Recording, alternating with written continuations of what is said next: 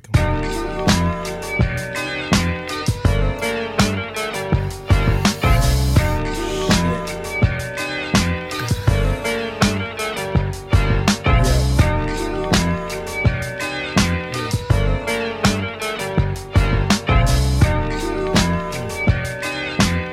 North-South Connection. We are back with another installment of North-South Network.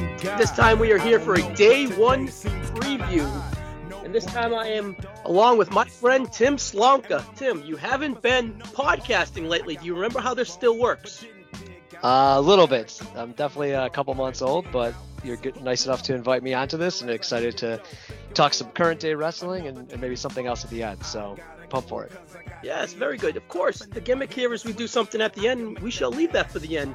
We are here to get into day one, Tim. Oh, the 7-match card. Which match are you most anticipating? The Roman Reigns, Brock Lesnar Universal Championship match is good intrigue, especially with the Paul Heyman stuff going on. I think another good twist, whether needed or not, but it adds some excitement to the match. I definitely think it is needed. I definitely had some twists, and I'm kind of 50-50 on that prediction, really. And so by saying I'm 50-50, that means that they've done a pretty good job building up to that, because obviously it's safe to say that Paul Heyman is probably going to be part of the finish of this match. Right. I think it allows for a screwy finish, right? So you kind of have that in the back pocket. This might not be the clean match, right? Because something I feel like is going to happen with Paul Heyman, but that's just me. Yeah, that's kind of what they're building to, but I'm kind of under the assumption, really, of that's going to be, is it, and they've done a good job of laying it out. Is he going to end up with Brock, or is it a swerve? And, Brock lets his guard down, and it was a plan all on with the bloodline. They're in cahoots, and this is their way to screw Lesnar to lead up to, which I guess would be the third match in this installment of the series, this time around between Brock and Roman, and this was a necessary roadblock of getting there. Is it Mania? Is it Rumble? Is it Saudi again? Who knows? But this definitely is the most anticipated match for me on the card also. Yeah, I mean, I think there are two big names, outside of wrestling or, at the higher level. So having them fight off, I know some people get turned off by the Saudi shows for a variety of reasons, right? Timing, it's not in the US, you can't go to it, it's only on Peacock. So I don't know if everyone saw that match, right? It gets the same build. Yeah. This is going to be interesting too, with this day one being on New Year's Day, right? How many people are going to be tuned into it, especially 3 weeks before or I think it's a month actually before the Rumble. It'll be interesting. Yeah. But it's definitely, I think that big match feel, right? Of two of the bigger stars, they've added in a little wrinkle to it. So it's just not a clean rematch from Crown Jewel. So it adds some intrigue, but whether this is the climax, I don't know. I kind of feel like that's the only thing that kind of holds it back a little bit, is like this feels a little bit like a placeholder for, like you kind of said, the last match of this trio. It could be a pivot, and it could, it could be it. They could, because here's the thing, they've thrown nuggets throughout the storyline, and one of them being that, Paul Heyman did Brock Lesnar's deal. Remember, Brock Lesnar was a free agent, and Paul Heyman did his deal. So it could be a nugget where Paul Heyman signed a deal for him to be on SmackDown till January 1st. Paul screws him, and then he goes to Raw. Could be one of those things, and, we're done for now with this. And then, it's Brock, Lashley, and Roman, Drew, for an example, at Mania or whatever. Yep, could be. And, I don't know if they're ready for another Roman, Brock, Mania match as well, right? Definitely a lane there too, where Paul and Roman ended up swerving Brock at the end of this match, which leads to maybe Brock winning the Chamber, Brock winning the Rumble, or he has to run through hoops to get the final clash of this showdown. I do think that the final clash is would be must see TV, and even this is must see TV, but yeah. Overall, there's plenty, they've done a really good job of dropping nuggets, which, could be tea leaves, could be truth, could be just, red herrings to build up to this particular match this time around. Yeah, and I mean, just Roman Reigns is the heel, even with Paul Heyman, right, for a while. It's just been so good, right? Using the Usos is kind of good help. Anytime he's kind of using them as they're not a focal point, they're not cheating for him all the time, but he uses them when he needs them. So I think it's, definitely a better build than maybe some of their other times they fought, in whatever 2000, whatever it was 14 and 18, whatever years they kind of fought in medias. This, I think, has been a great build, mostly built by Roman Reigns being just a solid heel. Yes. And then you have this fresh Lesnar ponytail and all. Tim, what do you think of his ponytail? It's amazing. It's perfect. It's everything I want Brock Lesnar to be. I'm not sure why he went with it at like a 40-year-old midlife crisis, but I do kind of like he's changed his outfit too, right? He's now in like overalls, and yeah. I think he's never going to change his gimmick, right? He's not going to be a guy that's going to have a gimmick, right? He's he kind of has to be himself, right? As far as like his name is Brock Lesnar, he's never going to have anything attached to it, but he's kind of done it with when he used the Money in the Bank, the beatboxing, and now he's changed his outfit a little bit. So I think it's a good idea for him, right? Just to give him something different that he doesn't become, bland Brock Lesnar UFC fighter. So I do like the change of guard for him. And I do like the ponytail, because it's just a weird thing for like a 40-year-old man to start all of a sudden putting his hair in a ponytail, man bun up top. So. Yeah, I'm a little envious of it, being a bald man myself. But hey. It's a look, and I'm here for that look. It's not many could pull it off, but Brock Lesnar can, and Brock Lesnar doesn't need a gimmick. Brock Lesnar is a gimmick. Right? Yeah. I mean, that's the thing. It's like he is somebody, but I think it adds more to his character, right? It makes him fresh here, every once in a while, versus just kind of UFC fighter. I mean, his name just brings so much. The one thing they've done without having him on a lot, right, is he becomes an attraction, right? Every time he's around, it's a rare moment, so he becomes a big thing. And kind of with this match, as well, right? He's not on every pay-per-view, so it adds some intrigue. The rumor is they want to do this day one every year. So this is a hell of a way to establish it. So they want it to mean a lot. They want it to deliver, and I think and I anticipate it will. Honestly, most of WWE's pay-per-views, for the most part, deliver. You can nitpick the Survivor Series, sure, but that's a Survivor Series. It's an All-Star Game, whatever. Saudi has always been the other down show, but this year could have been arguably match pay-per-view of the year. Yeah, very good. Yep. Very good. And then other than that, it's, you can nitpick shows, and they go up and down, but they're designed to also. But overall, WWE hits home runs, but this time they're going to be trying, and that makes me anticipate it a little more, because even when they're, ho-hum and whatever, their pay-per-views always deliver. It's just the Raws and the TVs that are repetitive and sluggish and whatever. What did you think of inserting Sami Zayn into this, quote unquote feud for 3 weeks or whatever? I mean, Zayn's been good, but I don't think necessary, because I think I'm fine with the Usos, right? They've been around forever, and as well as Paul Heyman being inserted. Like, I think this is sometimes what they do wrong in WWE is they've got so much TV to fill that they start throwing things in to keep the feud, moving along. I think it could have been left fine with just the Heyman thing, and you could have used the Usos, right, as well. They've been around. Now you're just adding a new character into it. I don't know. I'm sometimes not the fan of that. I'm like, just let the match kind of build by itself, and you've already had the one big angle, right? I think the big angle with Paul Heyman. I think that's enough to carry it. Well, I love Sami Zayn. Unapologetically, I love him. I think he's so charismatic. And whatever role they give him, I think he crushes. Like, I even think he could have like a baby-faced level rise in him for this year if the cards play out. But even in this shit bag, chicken shit, sarcastic scar me heel, I love him in it, and he's just so charismatic or whatever. It just the chemistry him and Brock had was just unbelievably worth it to kind of do it, I think. And how it happened, how he eliminated Jeff Hardy. Jeff Hardy. Can't talk about him. Nope, he's gone. He's gone. Unfortunately, I hope he's all right. So he eliminates Jeff Hardy to become the number one contender in a battle royal. So the week after, he comes out and he's like, "All right, I want to face Roman at day one. I earned my shot and blah blah blah." But then Brock comes out, and then instantly the chemistry is just magic, and it's just like, wow, are these guys gonna have like a buddy cop? Is like what I was thinking. Yep. Are they gonna do like vignettes where they, the vegan Sammy goes like hunting with Brock? I was just envisioning that, and I'm like, and I know, and Vince McMahon fell in love with this stuff, so I'm thinking, wow, are they really gonna insert Sammy into this and make it a three-way, or Are they going to insert Sami into the finish somehow? Or is he just around for the build to kind of add a little flavor? It really added flavor to Brock's character, and it did move a little bit. You know, it did move the Heyman storyline with Brock. Heyman sees Brock being kind of wonky and silly, and he's like, who are you? Like, you know, this isn't the guy I advocated for. And then Brock shows that Brock snaps, kills Sami, kills the male's nurse, and then he has the punchline, the defending, blah, blah, blah, universal champion Brock Lesnar. And that, you know, that brings us to next week, which caused the beef where Heyman got fired.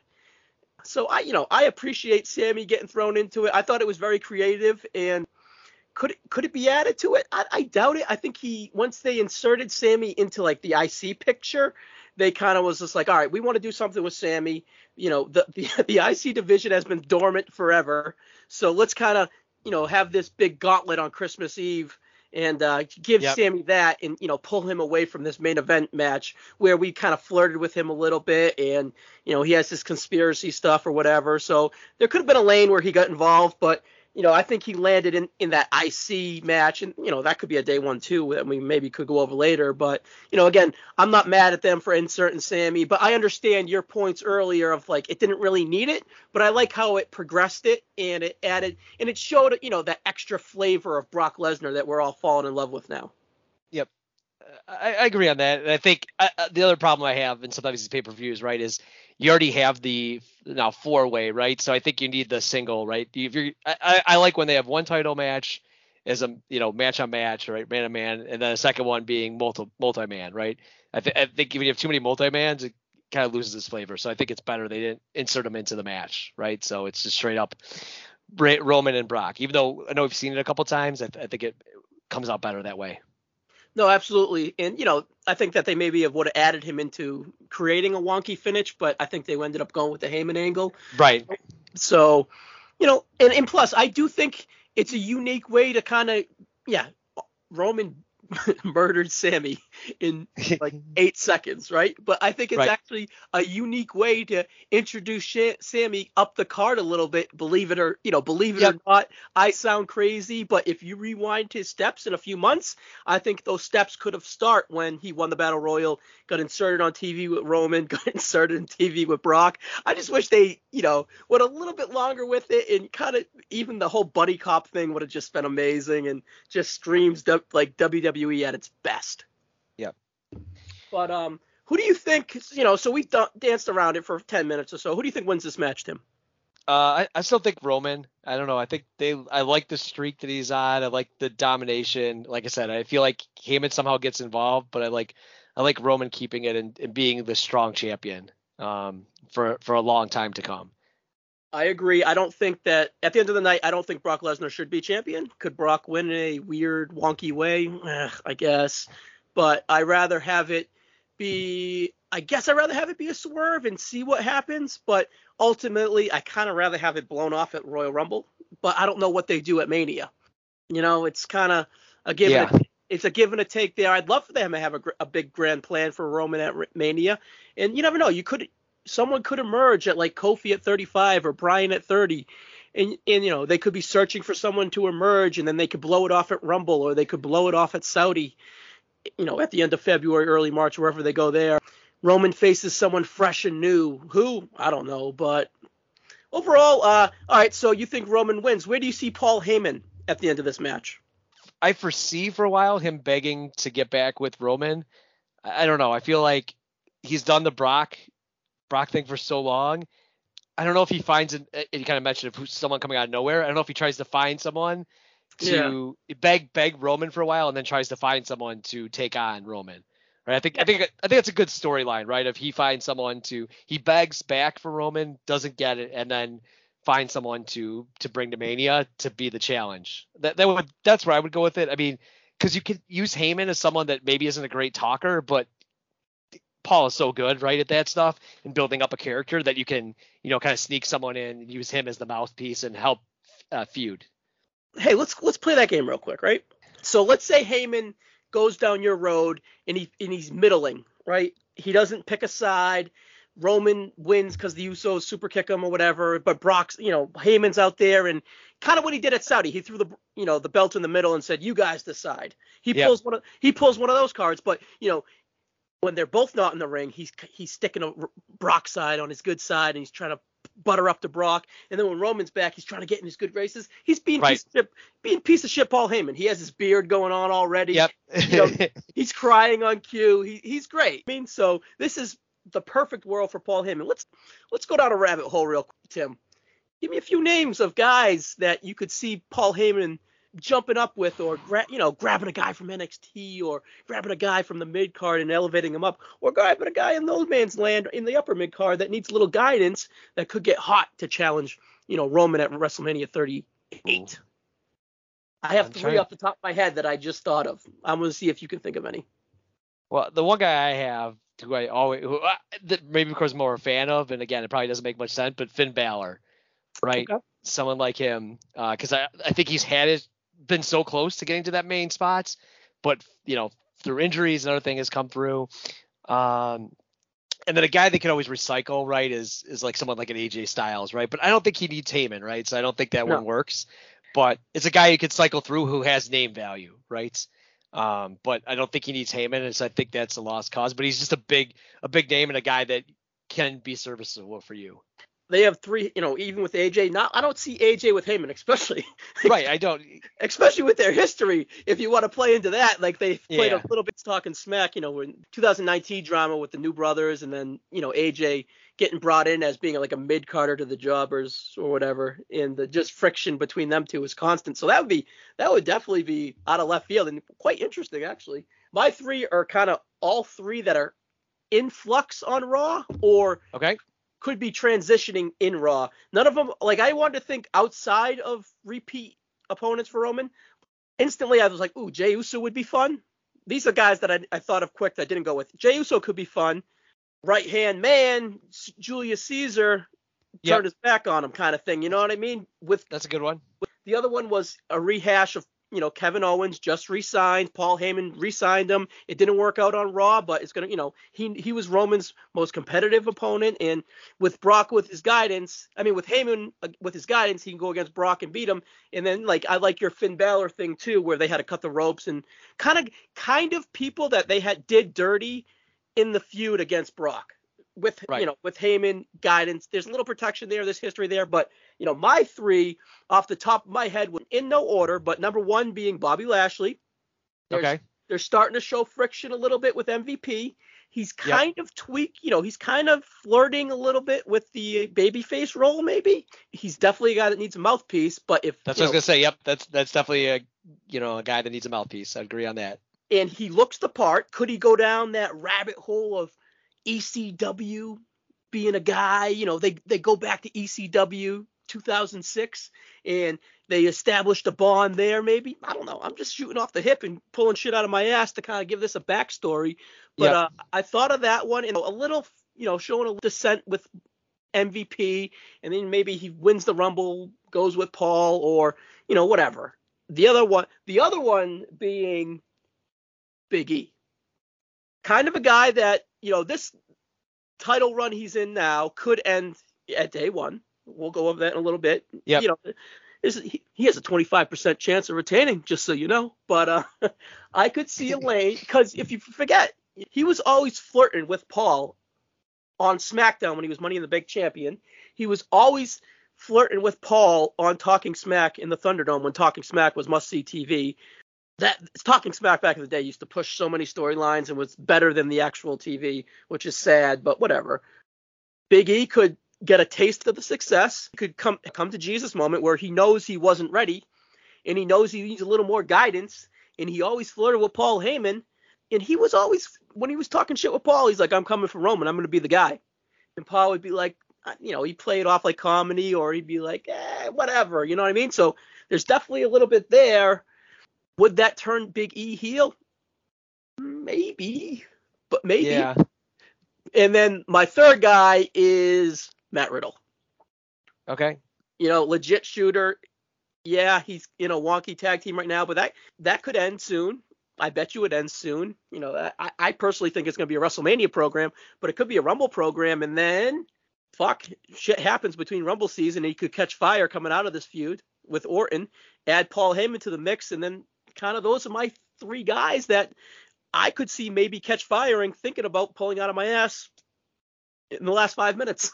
You know what I mean? Yeah, I mean, I think the easiest one of those three is Lashley, right? Yeah. You kind of break up the MVP thing, and he just kind of siphons right to Paul Heyman, and there's a challenge, and he's, I don't want to say like the most legit guy to face Roman, right, to possibly beat him, but you know, he's a big dude, right? And so it's a guy that you could say, okay, if Roman's gonna lose to someone, it's this type of guy. So of those choices, I think that would be my vote for most likely for ease, right? Of, you know, from January to April to make it happen. Yeah, for sure. It's you know, it's a fun lane to go down, and honestly, they've done a really good job of, you know, you could easily say, yeah, this is super predictable, but they've done a pretty good job of saying, hey, what if, really? Because we, you know, we've just gone on for about 20 minutes about down a, you know, a few different roads people may have not have thought of, a few different roads that, you know, are kind of predictable, and I'm definitely anticipating this match the most. Yep. Now, out of the rest of this 7-match card, Tim, which match you anticipating the least? I'm gonna go. We kind of joked about this beforehand, but the Becky Lynch Morgan match. Well, one chance of, you know, Becky maybe not being there. You know, possible. You know, I think one thing on this card, right, is there's so much risk of COVID changing any of these matches, right? At any last minute. I just don't like Morgan. I don't know. I just not a fan. Not connecting with you. Not connecting, and I don't think he has a chance of winning. I think Becky. This is one of those matches where you just keep building a good champion, right? And just another defeat. To me, I think Becky is a stronghold of the division, you know, much like they use Charlotte a lot of times, just to hold the belt for, you know, months and months to kind of let someone build up. So I would do the same on Becky. So I just don't see much chance here. So the Roman and Brock, well, really Roman, not with Roman and Brock. I think Roman was pulled. It came out that Roman was pulled as a precaution, you know, just to make sure that day one main event was secure. There was no drama. There was no bullshit. Yep. And, you know, let's go home. And that's kind of the most important thing within this company is those three guys, Brock, Roman, and Heyman. You know, to move past that, then you come to Becky Lynch. Becky Lynch was pulled off Christmas. She wasn't on Raw. To what you were saying, it could be in flux a little bit. It could be a little concern that this is one of the matches that are kind of maybe pulled from this event because of COVID testing or whatever. So I don't know. The WWE changed their protocol, I guess.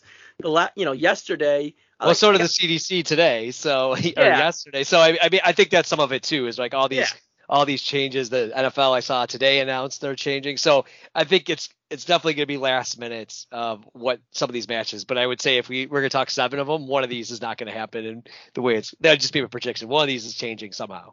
Yeah, somehow. And, you know, this could be one of it because, you know, if you link her to Seth Rollins, they're married obviously. And, you know, Seth Rollins is in a fatal 4-way match where if one guy is out of that match, it's an easy replacement or it's a fatal or it's a triple threat. Here, Becky Lynch is your champion. If Becky Lynch is pulled, then it's like, oh, hey, let's call Charlotte and have Toni Storm back and have another match there to make up for this match because, yeah, Becky's the champ and we're not pulling the belt off her because she can't make it pay up because of COVID. So we'll just do this on Raw, you know, down the line. Having that all said, build-wise, this match is, like, fine at best. Like, I don't want to say bad because Becky's so charismatic and she makes a lot work just by off her presence and her star power and her promos and all that stuff. She makes a lot of stuff work. And to an extent, she's kind of brought Liv up, not to her level, but up a level. Like if Liv was at like a 4 out of 10, maybe she's at like a 6 out of 10 now for like leveling. So I'll give Becky and Liv that. They've kind of got into Liv's, you know, softer. Like, she's pretty appealing to young girls. I can see that, too. You know, she's not Becky Lynch, I don't think. But could she be brought up a card with a loss? I can see that happening for sure. It kind of already has happened. Would another loss be super damaging to her? It depends how. But I think that at the end of this, she's going to be in a better spot than she was, around November when this started. You know, it's probably a success. Liv going into her gym. Did you see that where Liv went into her gym and it was on like Twitter and stuff, and then it was on Raw the next night? Like that was kind of silly and wonky. I actually kind of liked it, and they did like she was beating up someone else. I kind of liked that, but the acting of the guys was some of the worst acting I've ever seen. So I think that ruined it. Like I think they could have done that pretty good, but the acting of like, oh my God, she's in the ring. Oh no, it's like, geez, like don't even have them there. Like it just looks so fake, and like why would they not go and help her? You know, it's a good storyline, right? As far as like, okay, they're trying to outsmart each other. So I like that. And I think, what did you say? It was on Twitter or Twitch or whatever. It was on. It was on Tout, Tim. Tout. Oh, yes, Tout. Sorry. All right. R.I.P. Let me pour one out for that. But I like that. That's a good use of, you know, social media to kind of draw people in. So I do like that. And kind of like you mentioned, like, I think they see a future in Morgan, and doing stuff like that's only going to help her grow, right? Her fan base, all the kids nowadays with their social media. I think that's a good use of media. It was just the acting was so bad by all those indie wrestlers.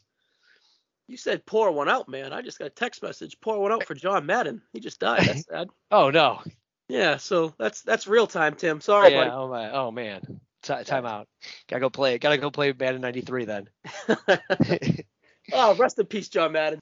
I think this match has like a ceiling. It's not going to be like a 4-star great match, but I think that its ceiling and its floor is kind of close, and it's around like the 3 to 3.5 range. I don't know. It should deliver that, but I can see why it's not your most anticipated match out of this bunch. Yep. What's your least anticipated match then for yourself? For myself, my least anticipated match is easily the Usos versus the New Day. You know, 2 top 5 teams of all time. Sure, great. Excellent. Yep. You know, you could lay their resume, their journey, all that stuff down. Even their match history together. You can lay it down. It's going to be bar none to a lot of tag teams in history. But this is like the 17th version of that. And it's really the 3rd in the last month. Did they have a match on Raw last week where they just, for no good reason, just to fill time? And sure, they have great chemistry, and, you know, I guess the New Day is men on a mission, no pun intended, Tim, you know, 2.0 with King Mabel and Sir Mo. You like what I did there? But anyways. Yes. Any Mo reference, I will gladly. But still, even all that, and, you know, the Usos being at, you know, the highest they've kind of been up the card, you know, being along Roman for the last 8 months or whatever. Yeah, this is higher on the card, but been there, done that. There's so many good teams on that roster that it's like, all right, this is really a pay-per-view match where, you know, whatever. I don't know.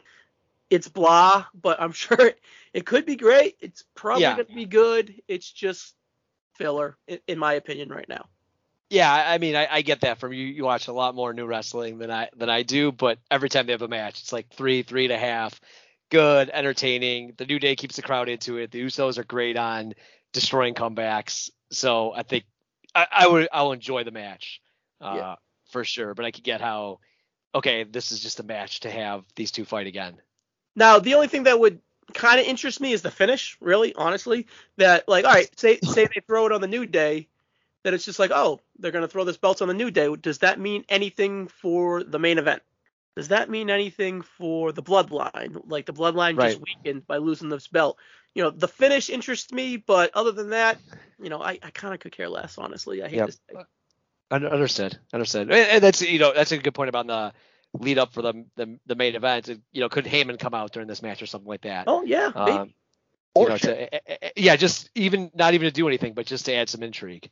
Right. Yeah. So maybe he wants to get on the goodwill of the Usos. So he comes out with his beard and he's like grabs a leg or something, or Kofi Kingston, and I don't know.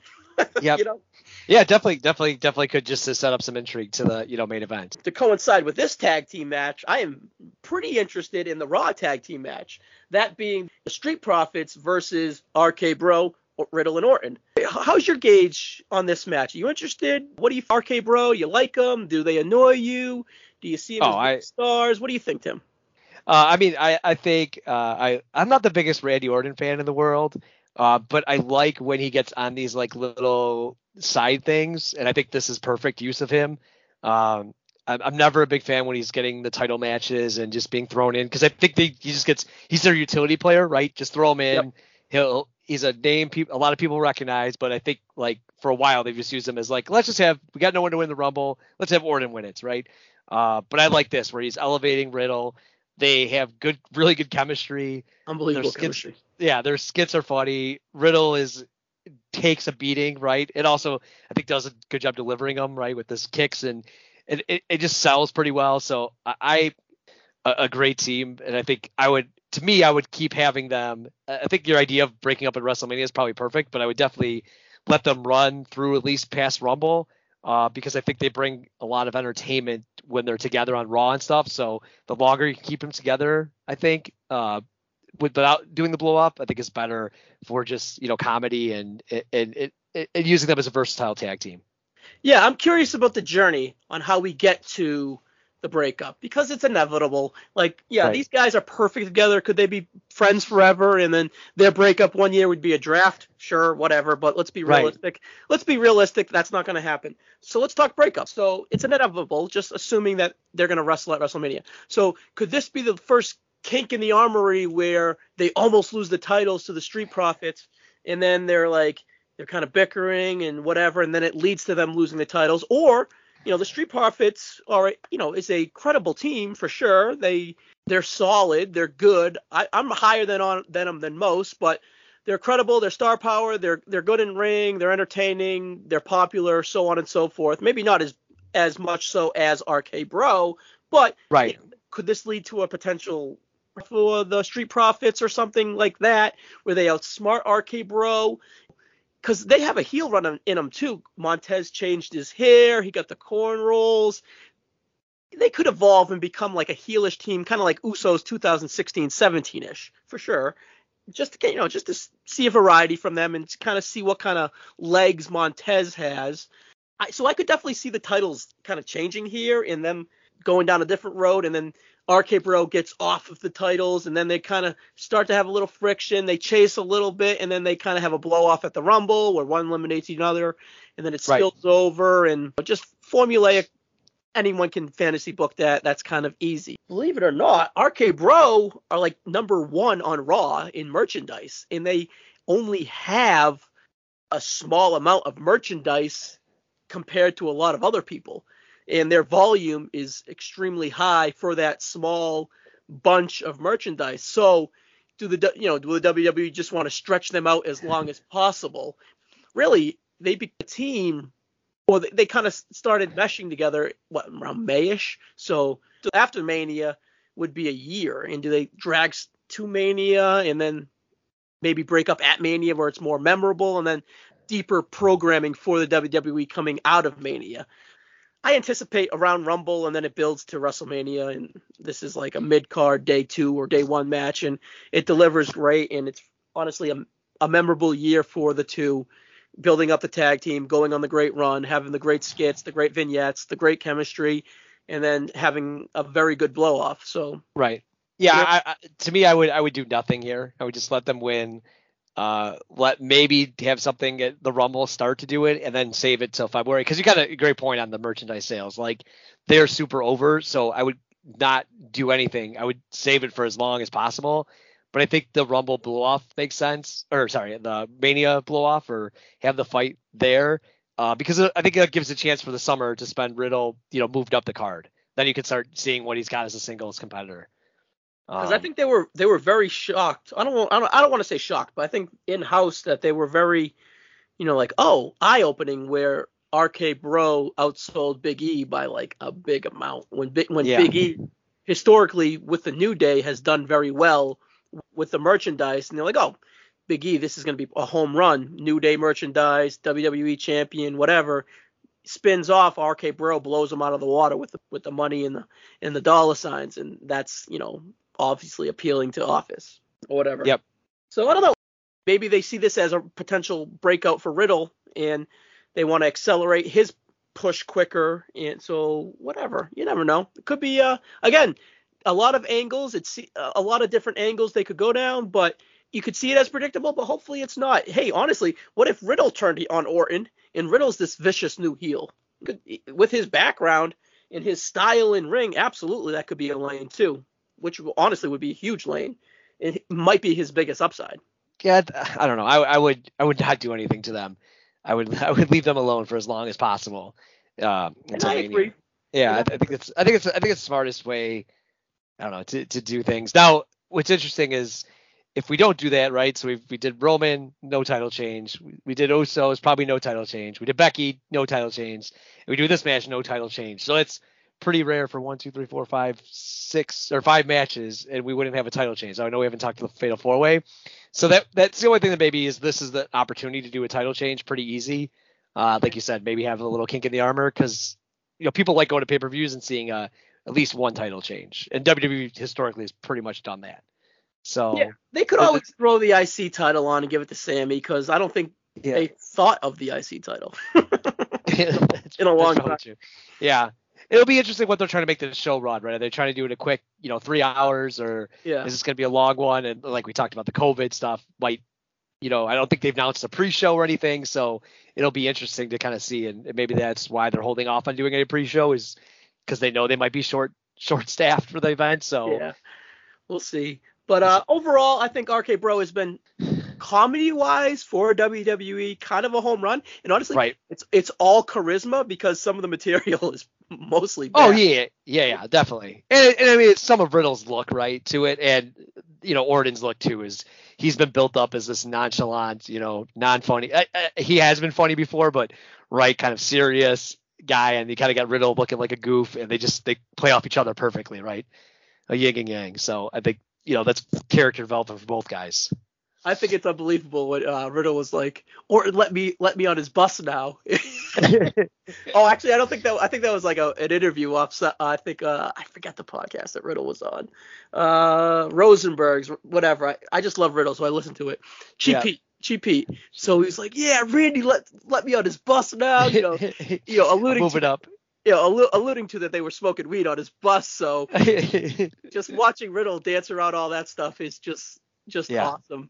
I don't know, Riddle's great. I love him. I can't talk enough about him. But speaking of WWE comedy, does Madcap Moss work for you as WWE comedy? No. I had a feeling that was going to be your answer. All right. What about Happy Corbin? The next match we're going to go. What about Happy Corbin? Is that comedy to you too? It's something. The next match I'm gonna go over is I try to do a smooth transition, but I couldn't do it. Yeah. I couldn't do it straight face. The next match we're gonna go over is Madcap Moss versus Drew McIntyre. Let's go over under 3.5 minutes, which was the Jinder Drew SummerSlam match for this match. Over under 3.5 minutes. Tim, what do you think? I think under. Oh, that's a slippery slope. Madcap could go on a quick jog and beat that over. That's like taking a 36.5 point NFL over under. Yeah. I don't know. I feel like they should do the same. Let Drew squash him and walk away as a big victory. If you're gonna try to rebuild Drew to the top, and they've kind of changed him a little bit, right? And move him back down and stuff. Like this would be, just another way to do it, right? Hey, you take on these guys and take them out in 2 minutes. That kind of becomes his gimmick. I don't know. That's the way I would play it, but I'm also not the biggest Drew McIntyre fan. No.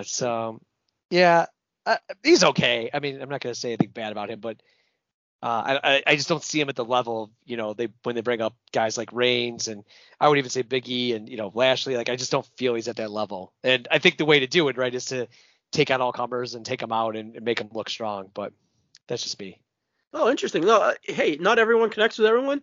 I wouldn't say I'm a fan club with him. I do appreciate his work, and I like his rise, kind of like back up from like 3-man band to like this. Oh yeah. Him going to the Indies, doing all that, making a name for himself again, working NXT, and then rising back up to, tag team with Ziggler, and just kind of working his way back to where he was. I kind of like the respect, and then full circle with him being the chosen one and kind of actually making it. I kind of like it. They're doing a decent job of getting the pandemic championship stink off of him. Yeah, and that sucked for him, right? Like that was just terrible timing, right? Like your big win in front of you know, nobody, and that sucks, right? Like, but there's nothing we could do about it, right? Like, yeah. And that just rewind to Royal Rumble 2020 where right, yeah, where he eliminates Brock and that place fucking melts. That's nuts, like an unbelievable Royal Rumble moment. And then another, you know, and then 30 minutes later he has another unbelievable Royal Rumble moment where he eliminates Roman and wins, and they go unglued just as much. I'm like, right. Wow, he fucking made it. He, you know, and then yeah. He didn't really do a bad job. It's just like you said, circumstance and kind of that pandemic stink on him, and that performance center stink on him. And, right. Yep. And last year, like, I agree, Lashley should have been champ when he was champ. They definitely did the right move by keeping it on Lashley at WrestleMania. So Drew didn't really overcome that. And then he was just kind of in, you know, nothing mid-card feuds to kind of keep him on TV. Like, he has star yeah. power. He, you know, he is a star. He's probably not as star as they would like him to be, or really as he could be, but this could be a journey on him getting it back there. And, you know, them finding a match for him on this card kind of proves to me that, yeah, they got plans for him. He's a future part of the show still. And, you know, he's a dark horse for the Rumble, honestly. You know, they yep. They protected him in Survivor Series. Him and Lashley got protected with the double elimination.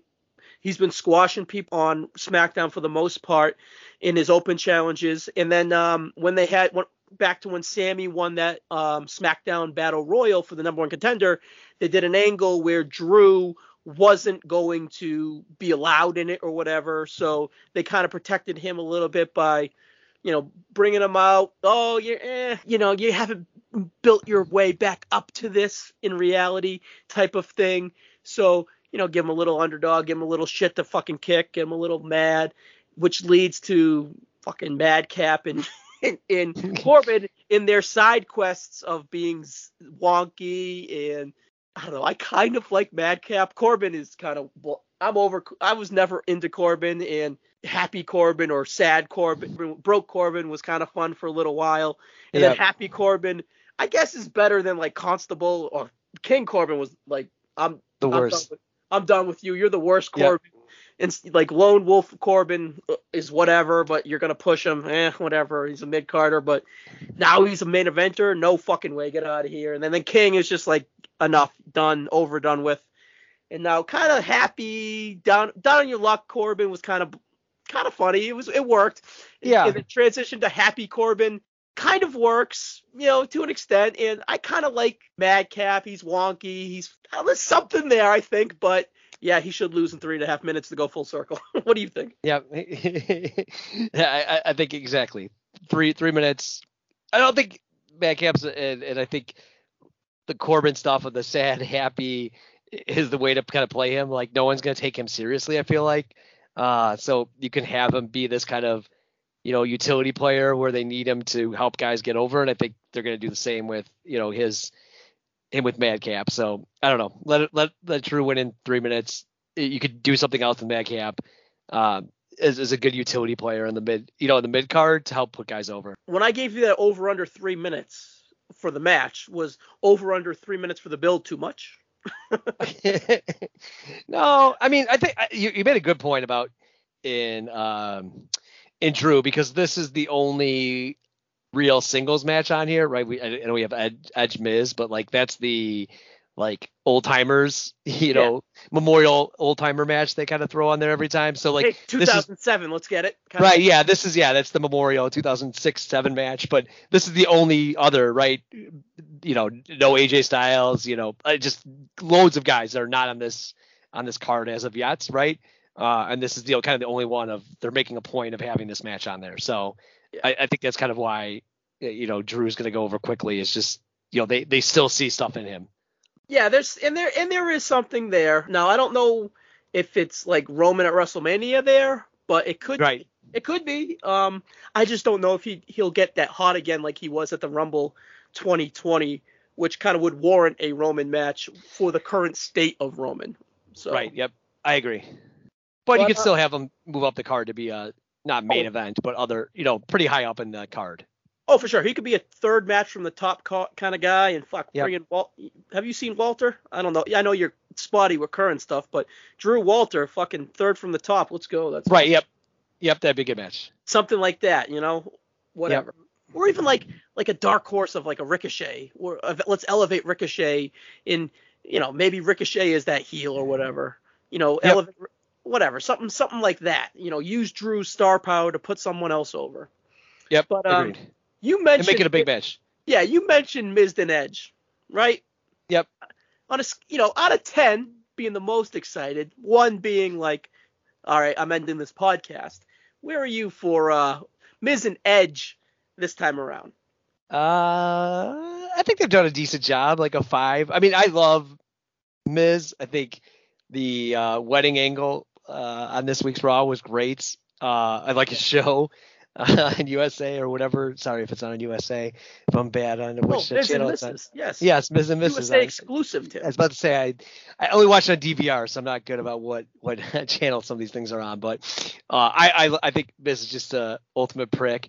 So I think there's some intrigue there. My problem with some of these matches with Edge is they're 45 minutes long and they're like they try to make it way too epic.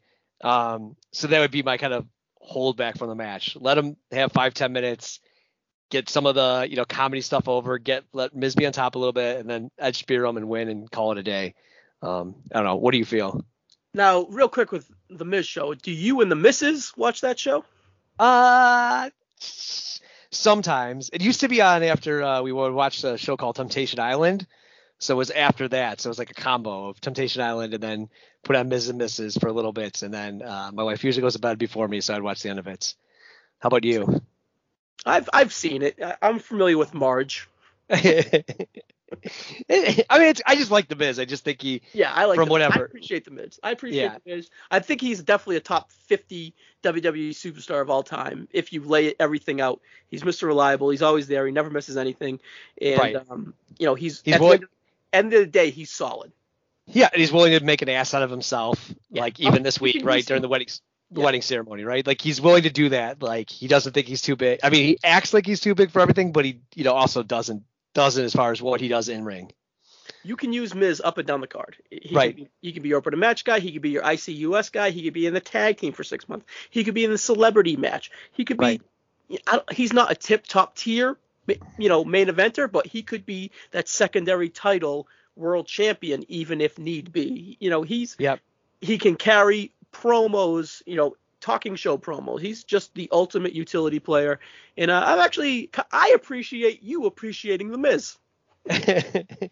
I've definitely always been a fan of his. You know, maybe not early on, right when he first came in, but kind of once he got to like Mania, it was 27. Once he got to that, like I've always been you know, I never thought he should be a main eventer at that point, but just below that, yeah, I've always enjoyed him. Yeah, I like pretty much from Chick Magnet Miz on, really. You know what I mean? Yeah, delusional frat boy kind of thing. Yeah, right. And he's just got, I mean, the moment, you know, Awesome comes out, he just gets a reaction every time. And he's been in it, for 15 years, and he's still getting, you know. Yeah, like you said, this match actually kind of came out of nowhere. If you think about it, you're like, oh, Edge is back. So, you know, what's Edge going to do? Miz has been gone for Dancing with the Stars. Like, we didn't even think of him being an Edge opponent. So as soon as Edge came out and he was just like, yeah, I'm here on Raw. You know, I want to go for the World Championship. I see this roster full of superstars that I want to pretty much being meta Edge, being like that I want to have these epic feuds with and so on and so forth. And then you hear, awesome. I was instantly like, oh, wow, that's interesting. Instead of being like, ugh, that's terrible. I was like, oh, wow, that's actually interesting. And that makes a lot of sense. Here comes Miz. You're like, oh, wow, the last time we saw Miz was the day after SummerSlam where he turned on John Morrison. And unfortunately, Morrison's been canned since then.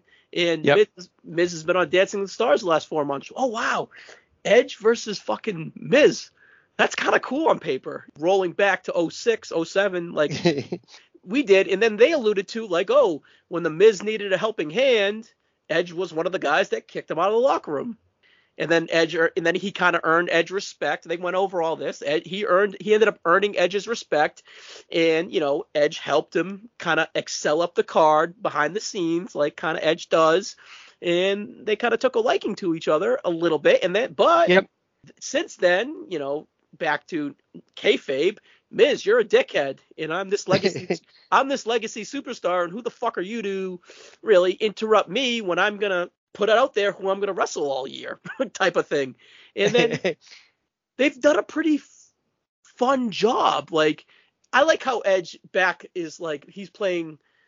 This is like old school wrestling tropes in a way. He did it a lot with Orton, and he kind of did it with Rollins too. Like, for example, with the Miz, a trope. Oh, hell, yeah, your wife is over here playing woe is me so you can, you know, attack me. I'm not stupid, type of thing. Yep.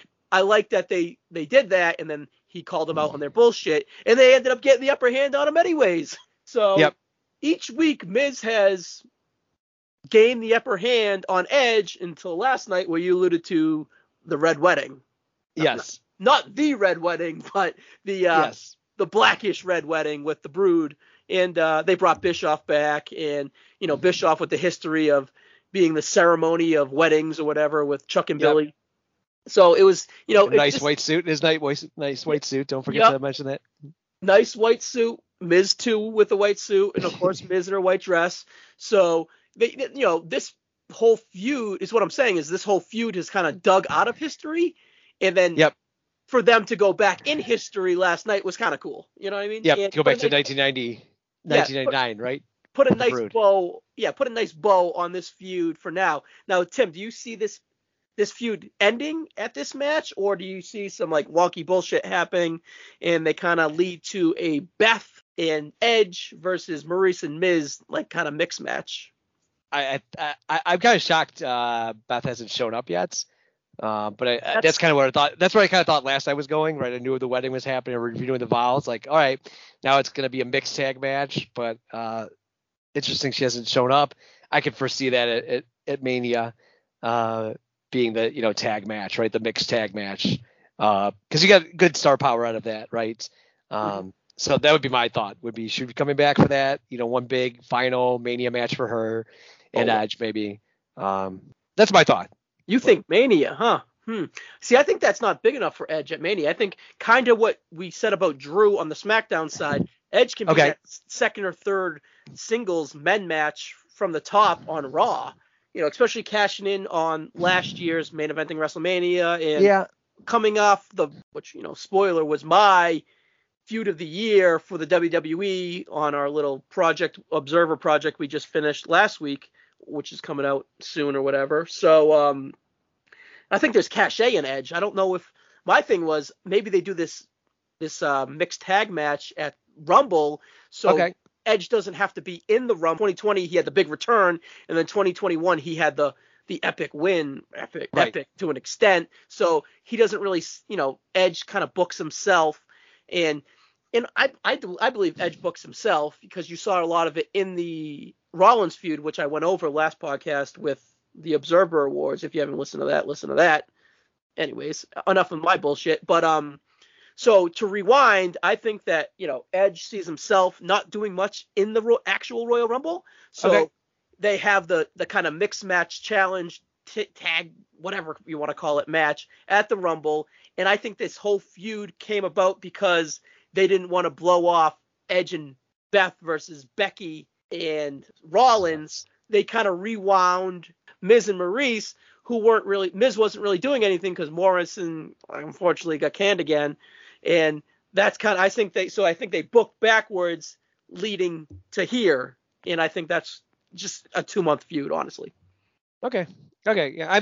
I mean, I think this match, especially the whatever called the mixed match, could be a big Mania match, like, because they could use the star power of Miz on Dancing with the Stars.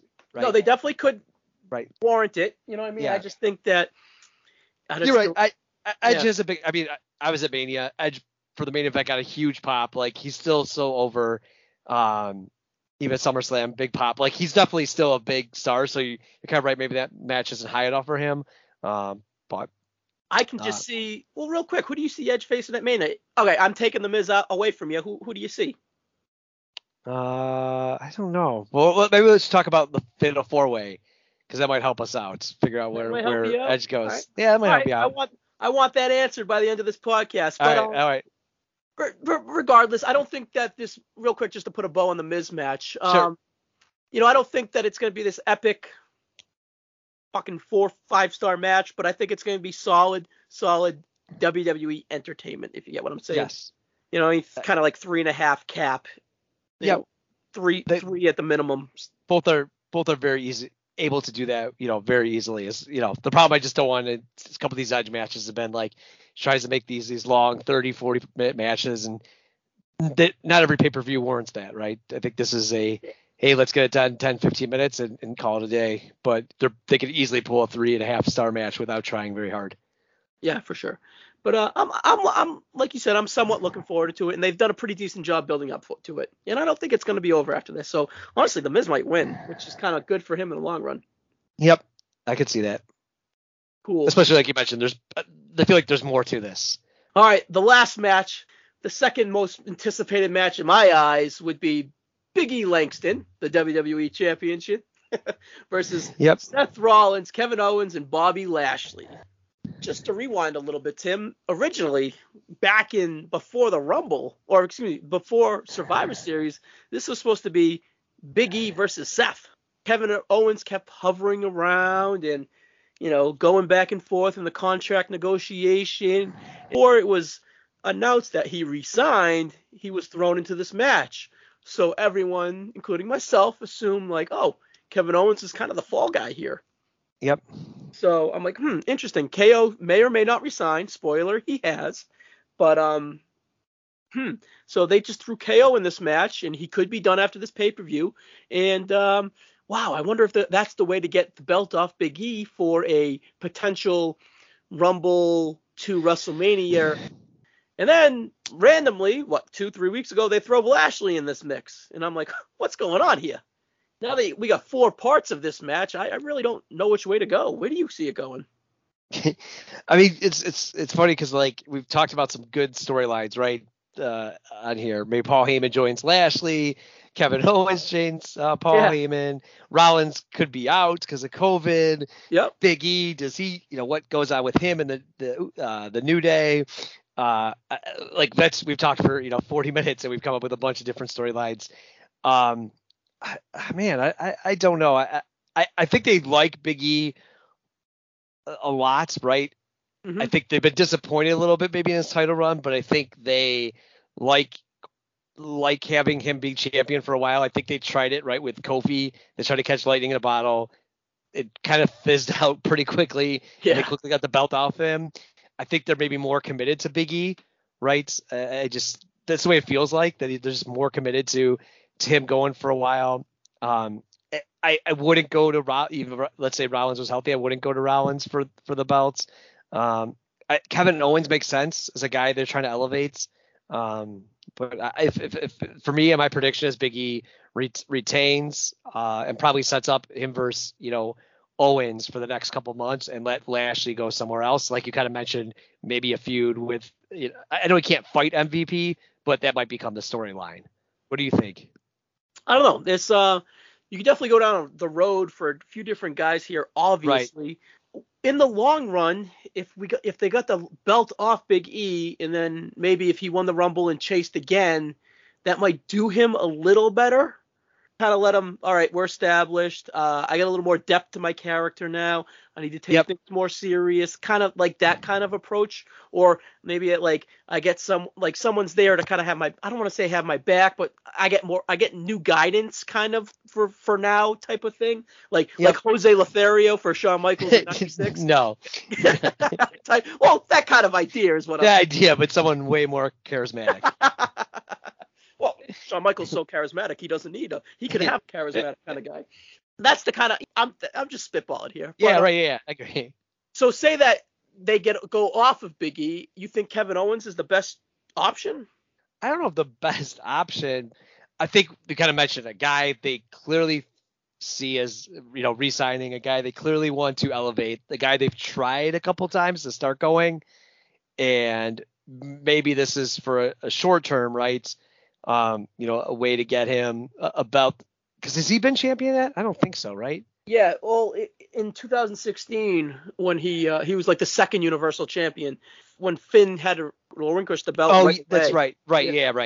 Yep. He was. I was like, I think he might have been champion, but it's been so long. Right. But just to give him a, a title win, give him some more credibility and help move him up the card. That's just my thought on him, especially with the re-signing, as you kind of mentioned. Like this is a guy they clearly want to build around for, the next 5-10 years. He's been the utility guy to dates, but feels like, okay, maybe signing him and putting him in this match is a way to elevate him and be, a future, champion multi times. Yeah. I definitely think that he should see the title in this new contract. I'm not sure when, but I definitely think he should see it. It's tough because, like you said, they've given him chances, but they've never fully committed with him. In 2016, he got the push, but it was alongside Jericho. And then even up to the Cena, Cena established him, but they didn't fully go with him when they brought him up right away. He was just established. So they always seem like they're establishing him when they push him or trying to establish when they push him. And the best way to establish him is to fucking go with him. You know what I mean? Like, he's like at his point in his career, he seems like the perfect time to head a stable. Like with who? I don't know, but it seems like he could use it to kind of push him up to the next level. And how big that stable is, or what kind of stable, or whatever. I don't know what that is. I'm just saying that they could use that as an engine to elevate him up. And I feel like give him something more than just kind of, he's kind of always been that middling mid-card guy, right? Yeah. So, and after a while, it just gets the, stink of that. Like they have this title, which again, I think they can move off Big E. I don't think they want to, but it's not like he's this great champion where I'd say Roman, right? I would not move off Roman, right? They have clearly built a great character around Roman's title. Big E's been okay. So I think it's not detrimental to throw it on Kevin Owens and help him be, okay, this is a main eventer type guy, a champion. Yeah. With Roman, it's all right, Roman makes the title, right? Right. Yeah. That universal title was garbage with the Fiend and Braun and Goldberg for 6 months. And that was just 2010 World Heavyweight Championship material, garbage. Right. But with Big E, it's all right, the title's making Big E, the historical WWE Championship. Yep. Let's put it on Big E to elevate him up the card. It seems like it's a vehicle to get him up the card, but it doesn't seem like a vehicle to kind of go with him yet. It's just like an elevate. All right, let's bring him up to a B+, A- status. Yep. He needs that before he needs to have that level before he can jump to up to an A+, but to get to that B+ level, he needs a title run, which was Money in the Bank, and then the quick hot shot title at the Boston Garden. Yeah. It came out. There it was. It came out. But so that's kind of how the belts kind of feel right now. Roman's making that title. The title's kind of making Big E right now. Does he need to lose it to kind of rise up, or does a long title run rise him up? Because that's what how I'm thinking with Adam Page and AEW. Just real quick to go off, I'm oh, if MJF beat him for the belt in MJF's first fucking thing, that would make both of them really. Yep. Not to go on a side quest or whatever, but well, here's the thing: Rollins is taking a COVID test Friday, so they say, or whatever. That's when they're going to decide if he passed. Oh, no harm, no foul, no news. He's good. Let's go. If he fails, is this a triple threat? Or is this a fatal four-way? Slomka, if you had a magic 8-ball, crystal ball, whatever, and Seth Rollins cannot compete in this match, and then they have to replace, it's a fatal four-way. We signed a fatal four-way contract. It's a fatal four-way. Who are they inserting into this match to make this a fatal four-way? Rollins is out. Who you got? I'd go my boy Finn Balor. That's who I'd go with.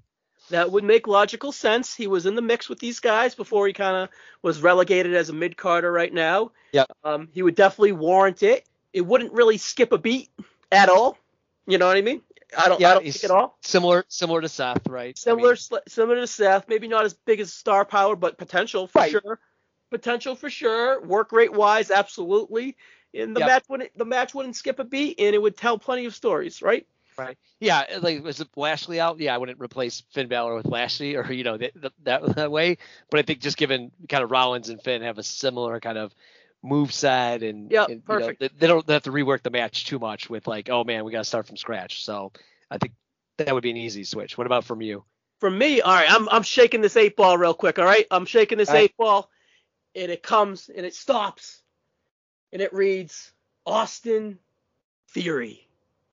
Homeboy wants to impress Vince McMahon. He's been looking to impress Vince McMahon for the last 6 weeks. And the best way to impress Mr. McMahon is to get in this title match and win it. Is he going to win it? Now that's a fucking rocket. That's a rocket. But it would be a hell of a way to establish him as a name. It would be a hell of a way to kind of pay off that or progress that storyline, let's say, with Mr. McMahon. He doesn't get pinned. He has a bunch of near falls. He's not in the match, but he's very impressive to kind of coincide with that McMahon storyline. And that's definitely something that I would consider. And I think it would be warranted, and I think it would be cool history-wise to look back in a few years to kind of see where Theory's at, because, you know, he could have that Cena mold. He looks like Cena. He moves like a young Randy Orton in the ring, if you ever watch a young Randy Orton. But he looks like Cena, acts like Cena in a way. He has Cena's mannerisms. Yeah, Theory is like a mishmash of Orton, Cena, and kind of like Kurt Angle in a way, how he's so versatile character-wise. That's kind of been my mesh and mold of Austin Theory, and I totally just overblown his stock. But he's a guy I'm pretty high on. If Seth doesn't make it, that's a guy I would keep an eye out for sure. Yep, I agree. They've definitely been pushing him a lot from what I watched. He's definitely Lashley. Let's talk Lashley real quick, just to kind of put a bow on this.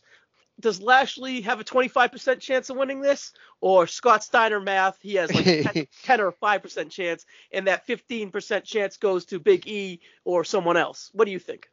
I'd say very limited, especially if you said to start, I would have said 25% chance. But I like your talk of him breaking up with the MVP, right? So what I'm getting to is this a vehicle to get to that? Yeah, I think so. I maybe would have said that before, but you talking through Heyman, I think there's some ways to use Lashley, you know, differently for the next couple months. So I would get him out of this title picture. Don't give him the win here.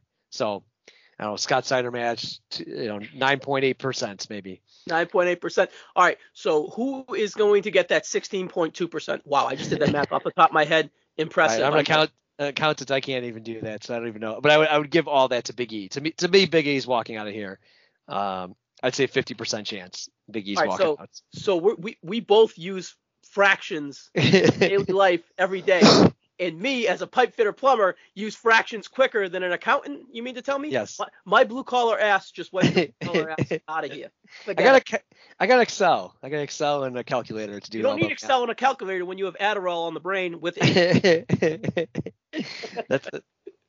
But I think this is a vehicle for MVP. Jesus Christ, we just went on tangent. But this is a vehicle for MVP with Lashley. Now it could just be like a bump in a road, like they reintroduced Shelton and Cedric again last night, so it's just like Jesus Christ, they keep herky jerky with the Hurt Business. Now is that because of COVID and they were so short staffed? I don't know, probably. And is it nothing? Probably, which is sad because I like them too. But I don't know. I think that if we had a bet, I think that this is like the hardest one to kind of bet on because of the possibilities with Big E or whatnot. But if I had a bet, I'd probably put my money on Big E, but I can definitely see a window for Seth Rollins if healthy, hopefully, and then lesser but similar to Seth with Kevin, and then Lashley being a distant fourth. If Lashley were to win this belt back, it kind of would diminish that Big E run, since, you know, right. Just because, you know, you see Big E taking the belt off Lashley, and then it's just like, oh my God, we just put it back on Lashley 4 months later. In a random four-way where he was the last one inserted. Like this, Big E's a failure. Instead of pulling it off Big E and having it go to Seth, and you know they rework Big E, it would just send the wrong message to me. So I'm gonna go Big E, Seth, KO, and then distance fourth, Lashley. Yeah, the only two I would switch is Seth and Kevin Owens. I think Kevin Owens just a little bit more of a chance of than Seth, but don't I could also see Seth winning as well, but I think the way to do it is Big E. Just keep his run going, keep him chugging along. I do like your point of like letting him win the Rumble maybe, or let him be the chase. But I think for keeping the belt strong on him and making him look like a credible champion, I think longer is better. Hey, if KO wins, I'm fucking a pig in shit. You know what I mean? Like fanboy in me, he's like my dude. So he's a guy. He's just a genuinely nice guy. I'd be super happy for him. I'm definitely looking forward to this probably match second on the card behind the Universal title. Yep, same. And I don't think this is not one of those easy ones where it's like, oh, it seems pretty obvious. Like I think there's definitely some intrigue here, even though we're kind of giving high percentages to Big E and very little to Lashley. Like it also wouldn't shock me if Lashley wins somehow. Yeah, somehow, maybe. Yeah, maybe.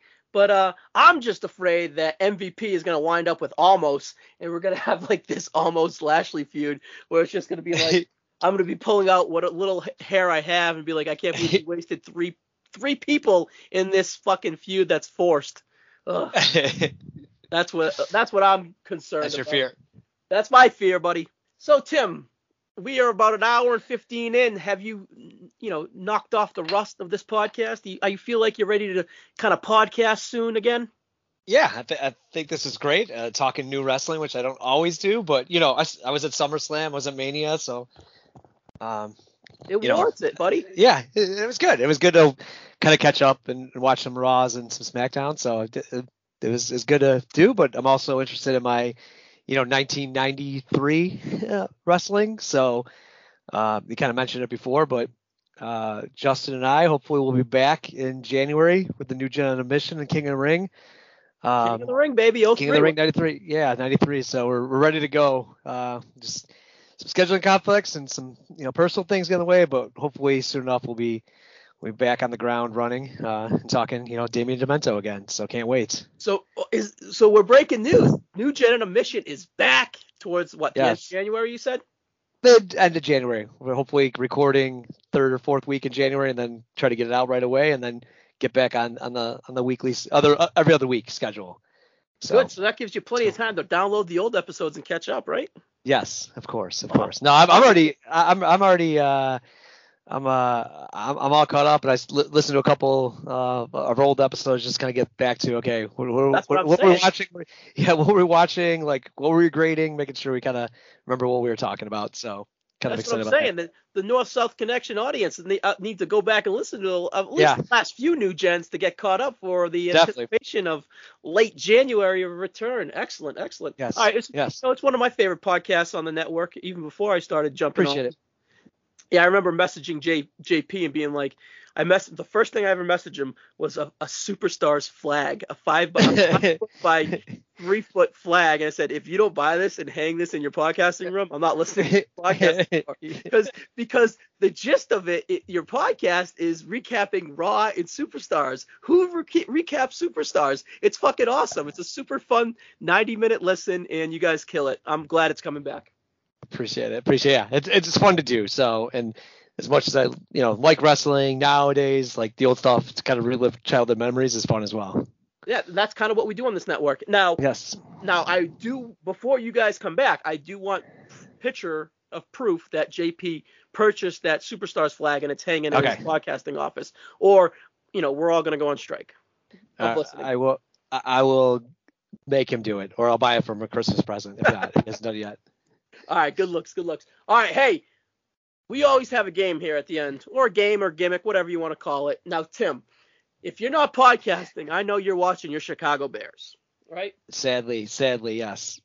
But, luckily for you and luckily for the audience, we don't have to talk about the Chicago Bears because we're going to talk about the NFL playoffs. They're in a winning streak right now. Come on, one in a row. Hey, 25-24 over those Seahawks. That was impressive. Oh, so are you trying to say, have you caught Nick Foles fever? I have, and I'm lucky enough to go this Sunday for the epic battle between him and Mike Glennon, or the return of Fromm. Giants. Giants, yeah. What a game! And like it's supposed to be 20 degrees outside, so that's my wife and I's date night. So what a husband I am. Now you have season tickets, correct? Yeah, I have Bears season tickets, so very cool. It is a nice thing, and we got nice seats that you're able to go inside during the game, So you let's say 20 degrees. You're gonna be watching in a nice heated area. Yeah, the comfy chair, you know. You'll be dipping your toes a little bit in the cold and be like, "Oh, I'm out, honey. I'll be right back. I gotta go." I will not be making many appearances in the actual seats I purchased, but. I love it. Back to the white collar in you. My blue collar ass would be standing out there with pride. Yes, we'll go out there. There's definitely be the shirtless guy in our section that will be there without a shirt. So I'm excited about seeing him. All right. Well, if the Bears make the playoffs in 2029, will you join him? Maybe. Depends how many beers I've had. Hard. I went for the Eagles Bears playoff game, the double doink game, and he had a shirt off. He's trying to get people around us, but none of us partook, and I was plenty beers deep to make that decision and just decided still not to. So I was rooting for the Bears that night. That's sad. It was a sad day. But all right, let's get back to real playoff teams. Real playoff teams. I gave you the task of tackling the AFC because I did not want to be a homer with the Patriots, especially coming off a 2-game losing streak. So Tim, walk me through the playoffs. We're going to go in A tier being home run, Super Bowl contenders. B tier, you know, I can see a scenario where this team winds up in the AFC Championship game, and once you're in the AFC Championship game, you're one game away from being in the Super Bowl, so potential Super Bowl contenders are B. And then the C tier is kind of, you know, these teams are going to make the playoffs, and congratulations, you made the playoffs. You're one or maybe two and done. Yeah. So I got my elites, and I'm going to put – there's only two I have. It's okay. The repeat of last year's AFC Championship, and I got the Chiefs and the Bills. Okay. I know that probably breaks your hearts as a Pats fan, but the Bills are my second team. So I, you know, got my Jim Kelly jersey last year, got all pumped for it. Even though the Bills took like a 10-0 lead to start the game, I knew they never had a chance. And sure enough, half hour later, Mahomes just sweeping the floor with the Bills. I foresee a similar thing. The Chiefs are just starting to click now. And they're clicking right now. The offense started going. Their defense doesn't look as bad as last year.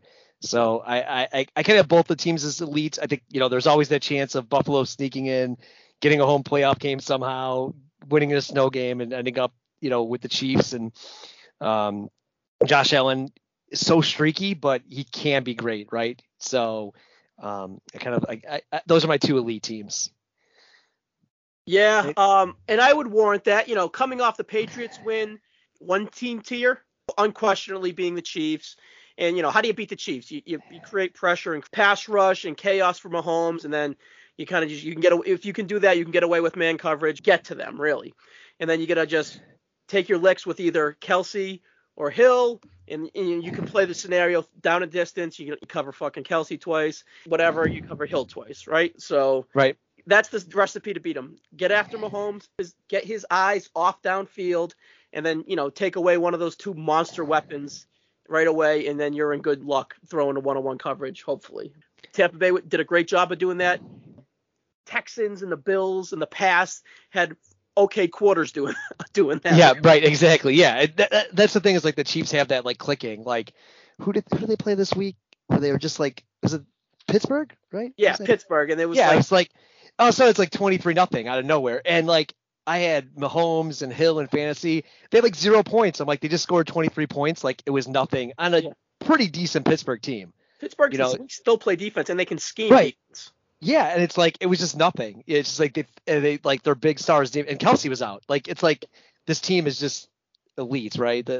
I mean, they just come out of nowhere and you joke about the Texans, but it was like that game, like 28-0, and all of a sudden the Chiefs won by like 30. It's the same that happened to the Bills last year. It was 10-0, and you know, I think to start the second quarter, and it was like the Bills have no chance. Like they don't have a big enough lead, and sure enough, they didn't.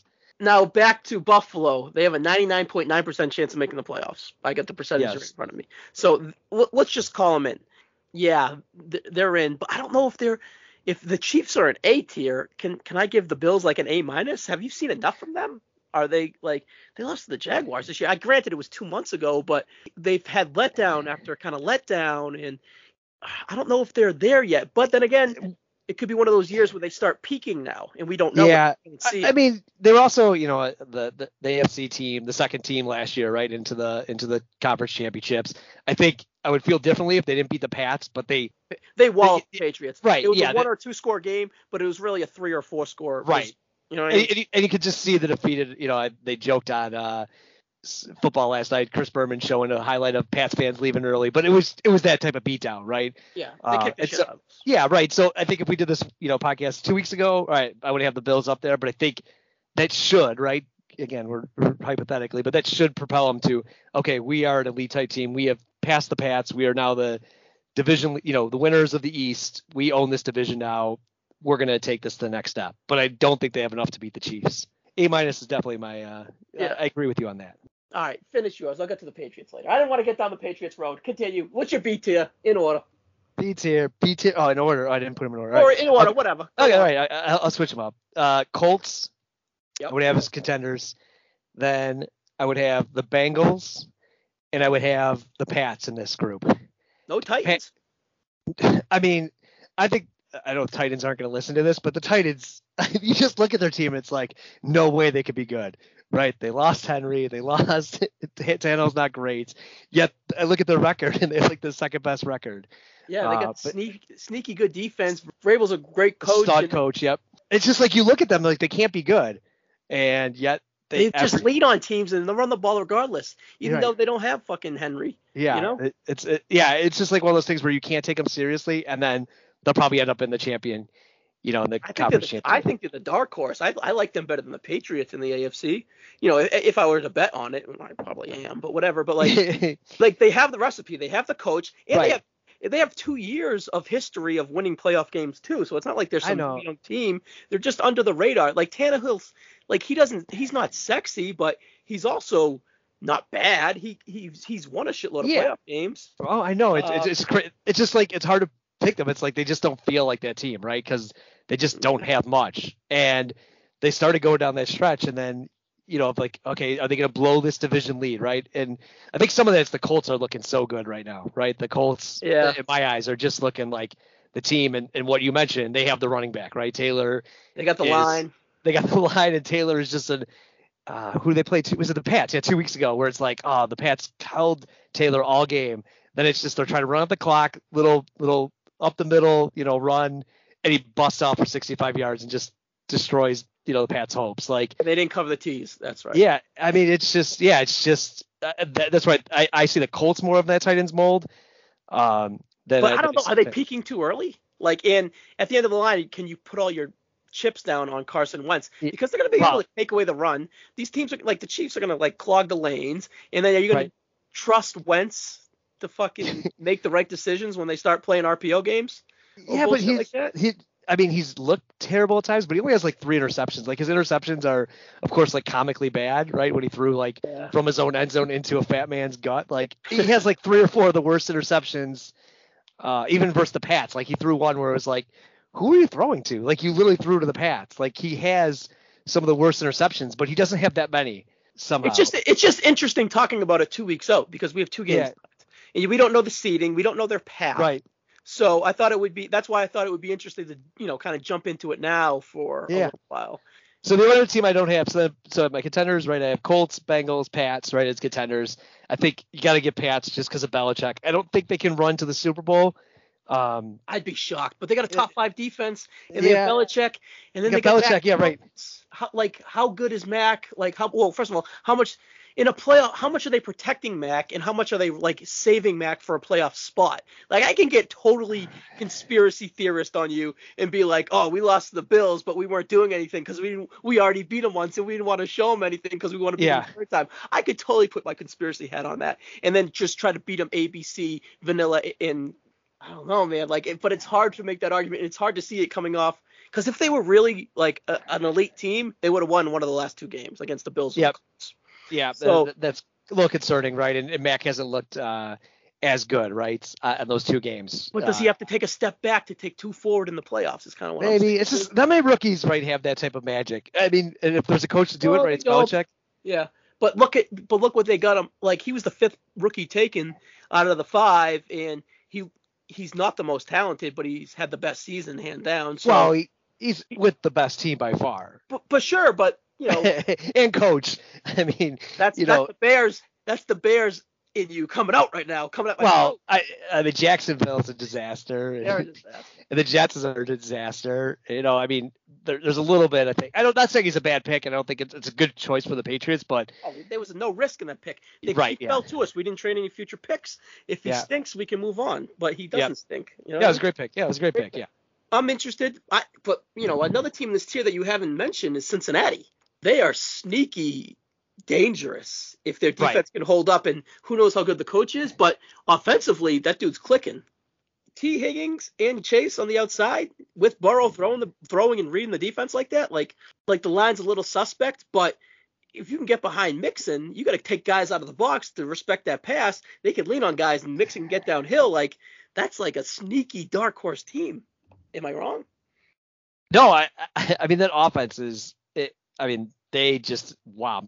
Now, the Ravens were pretty depleted, but they just destroyed them, right? Oh. And I mean Burrow is that type of player. Like you talk about guys, you know, coming into their own, fresh off an ACL. Like it's crazy how good he's playing. You know, you just don't see that, right? On injuries, guys coming back that quickly and that good, right? So they definitely have the offense. Their defense, it's decent, right? It's not the top tier.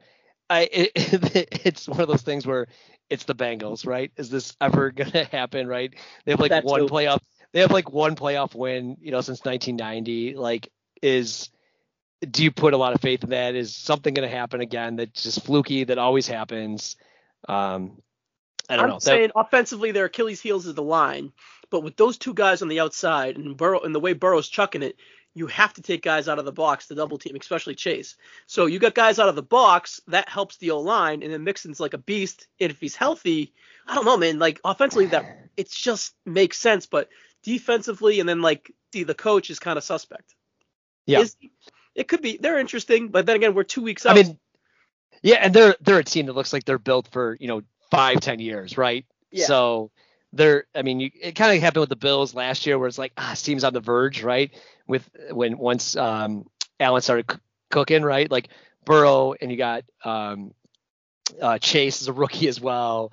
And Mixon looks great. Like you have a good cast around him that's young that this team could be, you know, the owners of that division for a while. For sure. Very cool. All right. So we've talked about six AFC playoffs team. Who's getting this final spot? I'm going to throw some teams at you.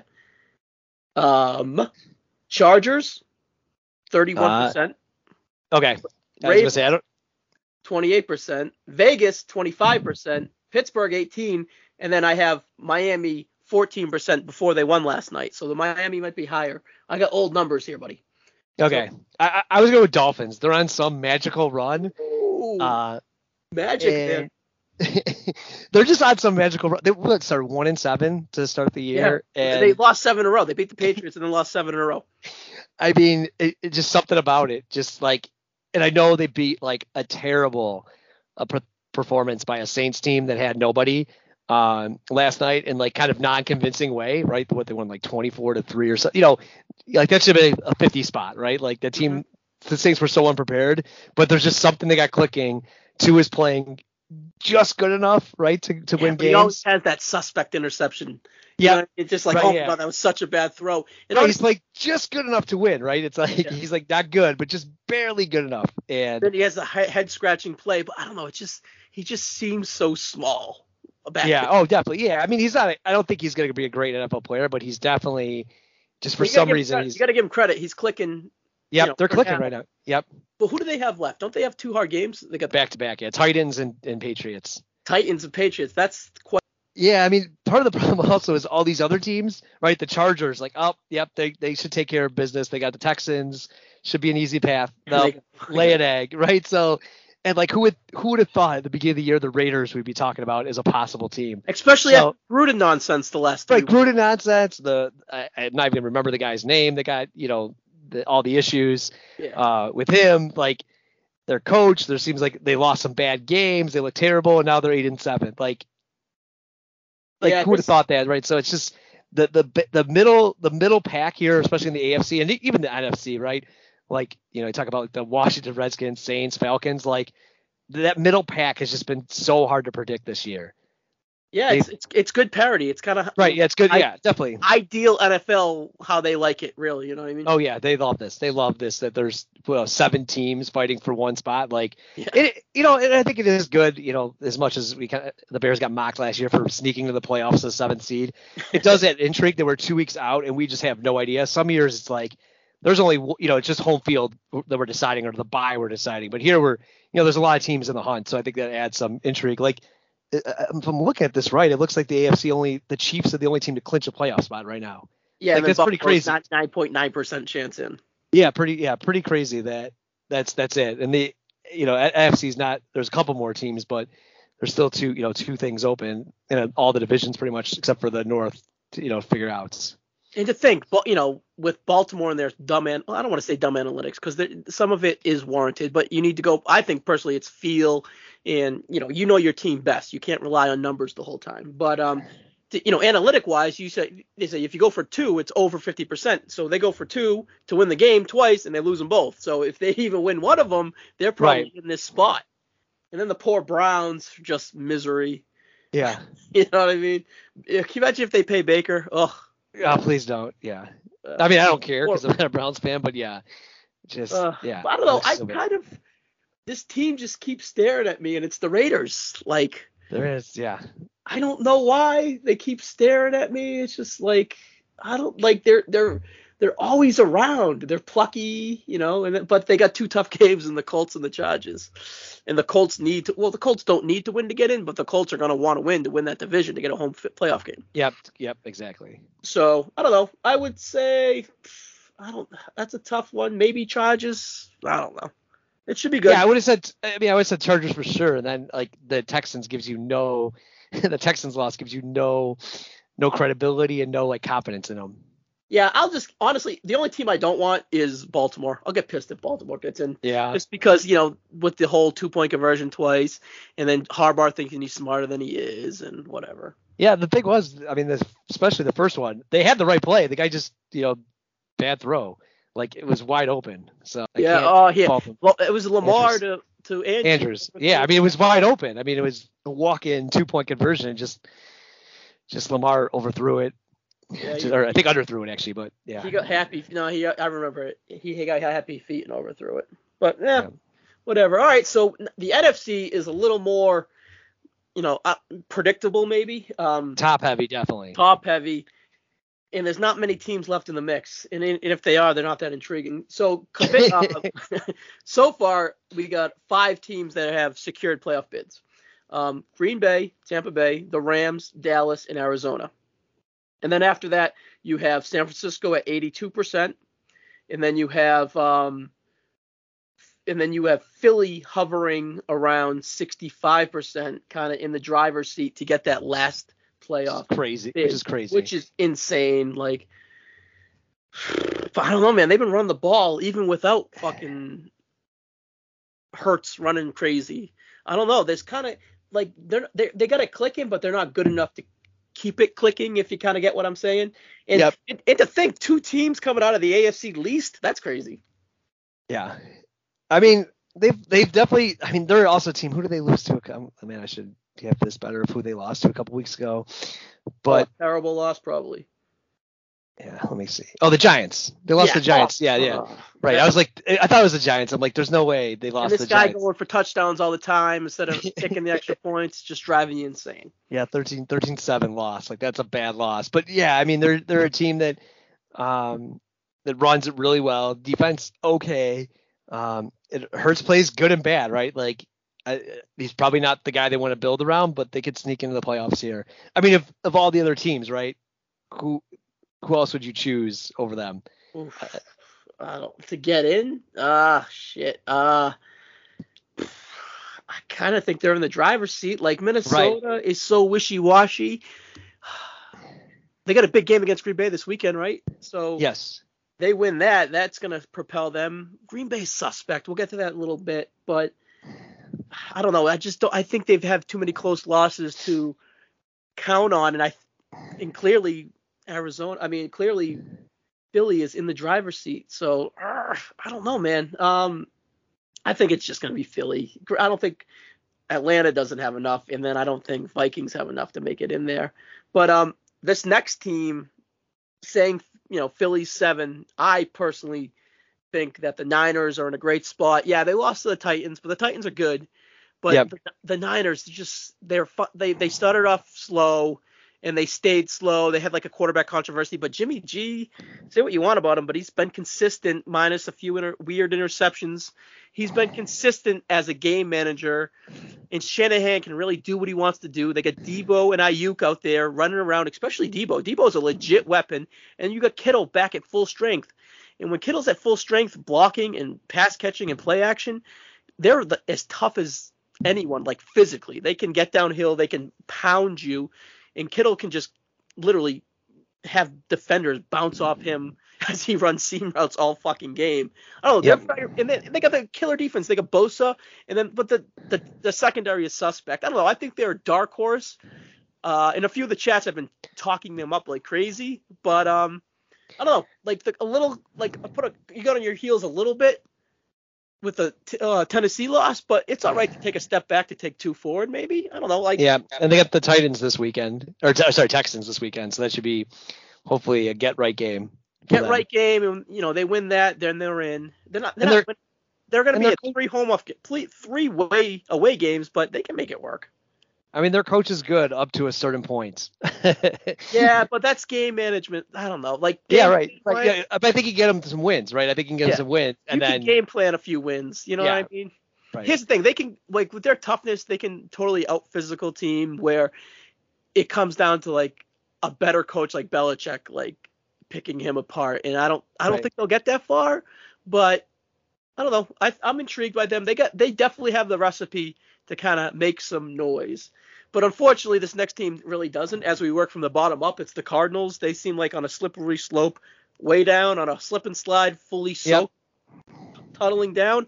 I don't know. I think I like Cliff. I think he gets a bad rap. I think he's really good offensively, especially on game planning and installing in a system. But it just kind of shows that it was so reliant on Hopkins, really. Yep. Like, the rushings have gone down since they've stopped having the double-team Hopkins. More guys in the box to kind of shut that down. With more guys in the box, that's less vision for Murray to see because he is my size at 5'8". You know what I mean? 5'9". Like, I said two is small, but at least Murray has, like, speed and burst to kind of make up for his lack of size. Like, yeah, he's got the baseball throwing arm where he can kind of get – if he gets around, he gets a little flick. If he can get around someone, he can kind of fling it. He doesn't have to throw it over the top. Yeah, he's got that like Mahomes like twitch and release and stuff. So there's definitely like a recipe there to like if they got healthy to gonna go on like a run if the matchups lined up right. Like I think they can go in LA and win a game. I think they can. I don't know if they can get into Dallas and win a game, but I don't know. We'll talk about Dallas in a little bit, but I don't know. I would bet on San Francisco before I would bet on Arizona for making noise in the playoffs. But agreed. I can see like I don't think that the world is crumbling in Arizona. I just think that it's kind of like I can think they could pump the brakes and kind of get back on track a little bit. Now we got the four division winners, right? And I think it's so close and so like. Pick your poison. Either way, it's kind of crazy. We'll start with Tampa. Tampa and Brady. They're so beat up, but it's still Brady and it's still Tampa. Super Bowl defending champs. I can see like if they got lined up with San Francisco, I can see San Francisco going in there and winning week one. Unfortunately. Okay. But then again, you can see Brady going on another run. It's just depend like Godwin's out. It's just Brady. Yep. It's Brady, but Godwin's out for a year. How good's the line? Is Fournette? Fournette's been a fucking hammer for him. You know, Ronald Jones is the. I think he's done, right? Fournette's done, right? If not, most likely Jones isn't a hammer, and he has the hiccups and the fumbles. You know what I mean? And he doesn't get downhill and lean on a defense like Fournette does. So I don't know. They're a little suspect. Is Leftwich, not that it's really Brady, but is Leftwich out there flirting with teams like Jacksonville as becoming head coach? Does that hurt their focus? Arians now got COVID. So I don't know. It's just a recipe for kind of failure. But then again, if they were great and made a run, you're not shocked. The Rams found a groove. They only have 4 losses. They have 11 wins. But Stafford, man, Stafford's shaky. And their defense is full of stars. But how deep is it really? I don't know. I would say they're definitely in the top tier. If I pulled your gimmick, like I told you to do an ABC gimmick, I'd put the A. I'd have 3 A teams. It would be the Rams, the Packers, and the Cowboys. And okay. I could definitely see the Rams coming out of this and winning it. For sure, it's, you know, you just saw, but it comes down to McVay, who's been there. He's brought a team to the Super Bowl before. He got his lunch served to him in the Super Bowl by Belichick. But Stafford may not be as great as we think, but he's better than Goff. So yep. There's that. I can see that happening. Then Dallas, man, Dallas is fucking electric. They're tougher than I thought. Dak hasn't even been electric. But he's not serviceable. They got the 2-headed monster. They got all those weapons, Lamb. They're just electric. And then that defense, you got that D-line is incredible. You got Diggs, and then you got Parsons. Man, it's just – they're clicking. They're clicking, and they're a sleeping giant. But then again, LOL Dallas. You know what I mean? Like They went in there and put up 7 points in the first playoff game and lost 10-7. You wouldn't be surprised. Kind of. Yep, exactly. Yep. And then Packers are constant frauds. I'm sure you don't, as a Bears fan, you like me saying that, but fuck, you trust them if it's not Rodgers. You know what I mean? No. And the defense always seems to let up a 30-burger in the playoffs. And can they there's just like a combustible nuclear bomb ready to go, it seems like, with Rodgers with his foot out the door, and I don't know. But then again, it's Rodgers and he's great. I don't know. I would say, fuck. If I had to pick a winner right now, Dallas or the Rams, honestly. I think the Packers are fraud. Tampa's beat up. Cardinals and Eagles, no. And then Niners are intriguing, but I don't think they have enough at quarterback. That's kind of my. I would have Bucks. I'm never going to doubt Tom Brady, so I got Bucks. But I do think the Packers are frauds. I think Rodgers has been overrated in playoffs. Yeah, that too. He's got one Super Bowl appearance with the greatest quarterback ever, supposedly, and Brady has 15 or something. So I think that just shows you. And I mean, Eli Manning's run circles over Rodgers before. So I don't. Maybe he's got it in him one last playoff run, but I haven't seen it. Even last year, right? Bucks went into the cold, frozen tundra, and kind of kicked their ass. So. I kind of foresee a similar thing this year. All right, what's your final four? Final four, I got Chiefs, Bills. We're in the Chiefs. I'm gonna go Bucks, Cowboys. I'll go Bucks, and I'll go Chiefs. Chiefs revenge game, win victory. So chalk from last year with a revenge victory. All right, I'm gonna go Rams, Cowboys. I don't know if there's a way that they don't play in the second round. I'm just going to go Rams. I think Rams, Cowboys. And I'm going to go Rams. I just don't trust the Cowboys. I trust McVay in that defense and that really kind of figuring it out. And then I'm going to go Chiefs. And I'm going to go Titans. And I'm going to go Chiefs, Rams. And I'm going to go Chiefs. All right. I like it. I like that. You're down on the Titans, man. You better watch out. I know. They're a surprise team, right? Even a couple years ago when they made the conference championship, everyone's like, no way, Titans. Tannehill sucks. I don't have that opinion of them, but I just once they lost Henry, it was just such a it killed my Super Buzz for them because when they had Henry and he was just dominating the league, that would have been my go-to. But they've been good since they've lost him still. All right, Vince Russo swerve. Pats Bucks. Pats win 45-42. Last second field goal. We're all happy. Tom hugs everyone after the game, and Tom's MVP even though he loses. What do you think of that? Get the fuck out of here. I will not watch that game. I will not. I have plans that day. Chiefs over Rams in a fucking shootout. Tim, this is a lot of fun, man. It's great. Thanks for having me on. Appreciate it. I'm glad you dusted off that mic and got back to it, and I'm looking forward to New Gen coming back. I can't wait for it, and appreciate this, and can't wait for day one in a couple days. We'll see what that card actually looks like compared to what our predictions were. Yeah, I think it's going to be great. I think they're in a good spot to make it memorable. And, they want it to become a tradition, so. Yeah, they did a good job. We didn't talk about it, but they cleared off the December pay-per-view to make this a big build, and I think that helped out, right, versus rushing crushing this. So I think that helped out as well. Cool. All right, Tim, I'm going to edit this and get this up. Thank you very much. We'll talk to you soon. Cheers, man. Great job. And I'm yelling domino. Plus nobody I know got killed in South Central LA. Today was a good day.